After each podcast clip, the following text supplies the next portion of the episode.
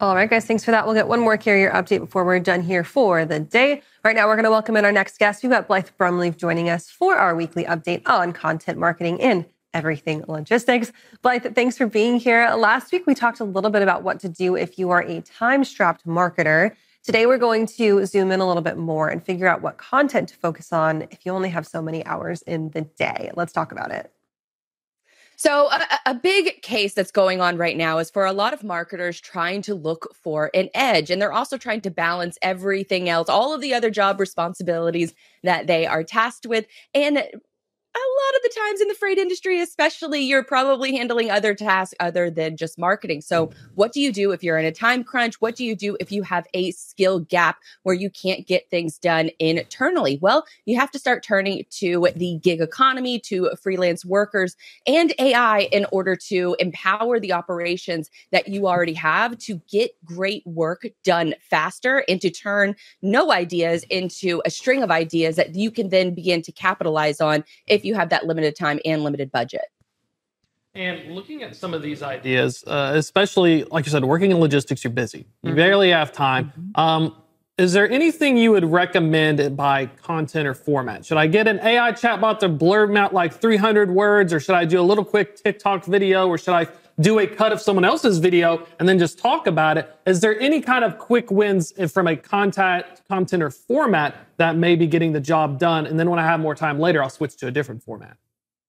100%. So for for a lot of folks they find video very intimidating. So you don't if you find video intimidating, you don't want to start there. Even though I would make the argument that it's so easy just to take your cell phone and do a quick 5-minute recording and then you can have some content that you can share with your customers and with your leads. But if you're looking to sort of just dip your toe in the water, then you need to start with being a commentator. Being a commentator means that you are taking news stories that are published to platforms like FreightWaves or maybe some other, you know, independent creators that are making content out on LinkedIn and a variety of different social media platforms. They have opinions on the industry. And guess what? You have an insightful opinion on the industry as well. So you could be a commentator at first where you are reposting LinkedIn. I don't know if uh, people are aware, but LinkedIn now has a repost feature where you can just simply repost an article very similar to Twitter slash X's retweet function or repost function. And so when you are using that function, you can either just straight repost it or you can add your own commentary to that repost. That's a really easy way to start dipping your toes in the water. And then if you want to kick it up just a notch, I was part of LinkedIn's podcast academy over the last eight months. And when you, they taught us that when you're on the homepage of LinkedIn, look in the upper right hand corner of that LinkedIn news feed. Those editors are looking for people to commentate on that news. And so you can build it into your daily habit that you're going to check out that little LinkedIn news tab, that little news feed. And then if you see something that's related to your industry, your area of expertise, then you can be a commentator on that and have a chance to reach a far, you know, far wider network on LinkedIn that includes people you're already connected with and people that you may not be connected with. So being a commentator or a commenter will really help take you to the next level from thinking about being a content creator to actually starting to create that content. And then once you start to create it yourself, then you have a pretty good idea of what your audience is going to be interested in. And then that makes much more sense to take it to the next step to start investing in video, maybe audio, blogs, things like that.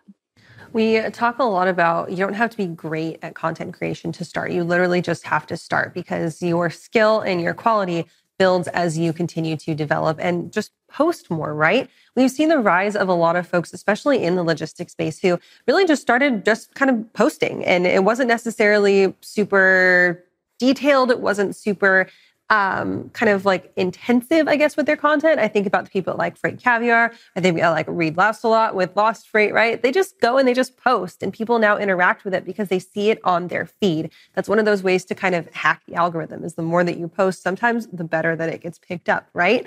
And that's a good place to, I think, go if you are really strapped for time. Is maybe just a blurb here, a blurb there, right? But the other thing is too is that you don't have to be on every single platform if you are strapped for time. You can pick and choose.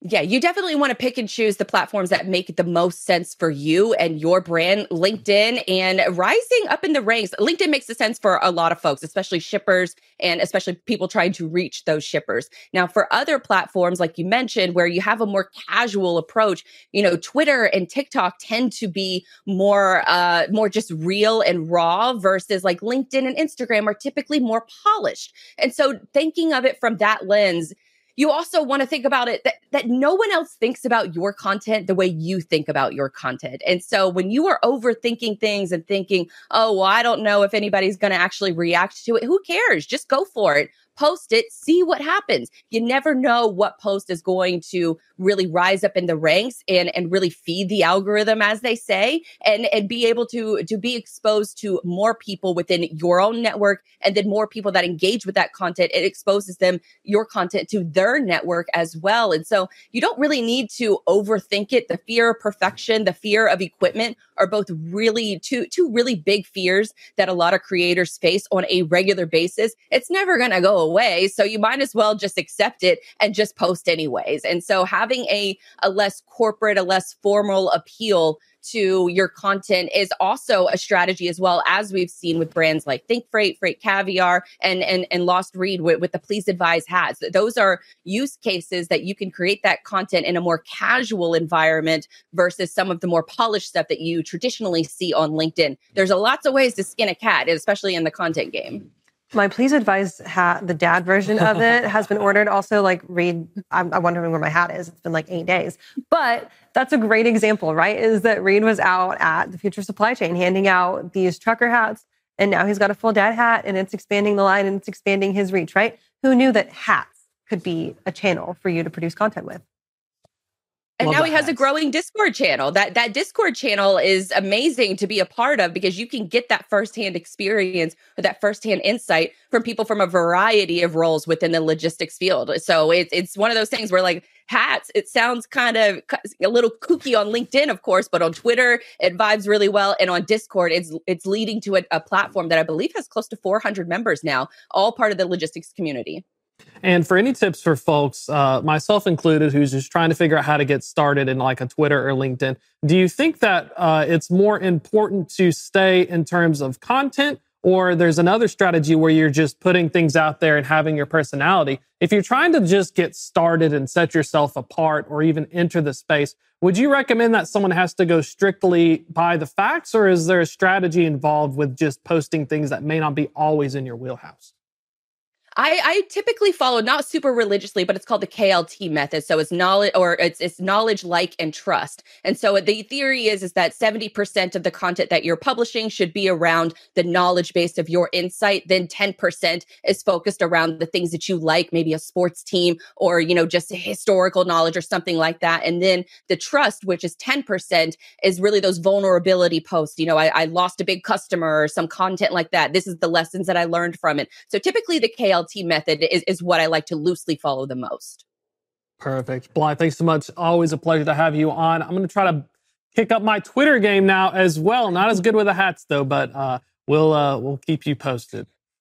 Heck yes, do it. That is going to be a wrap for our guest, but we're going to toss it over to Kaylee for a look at the weather.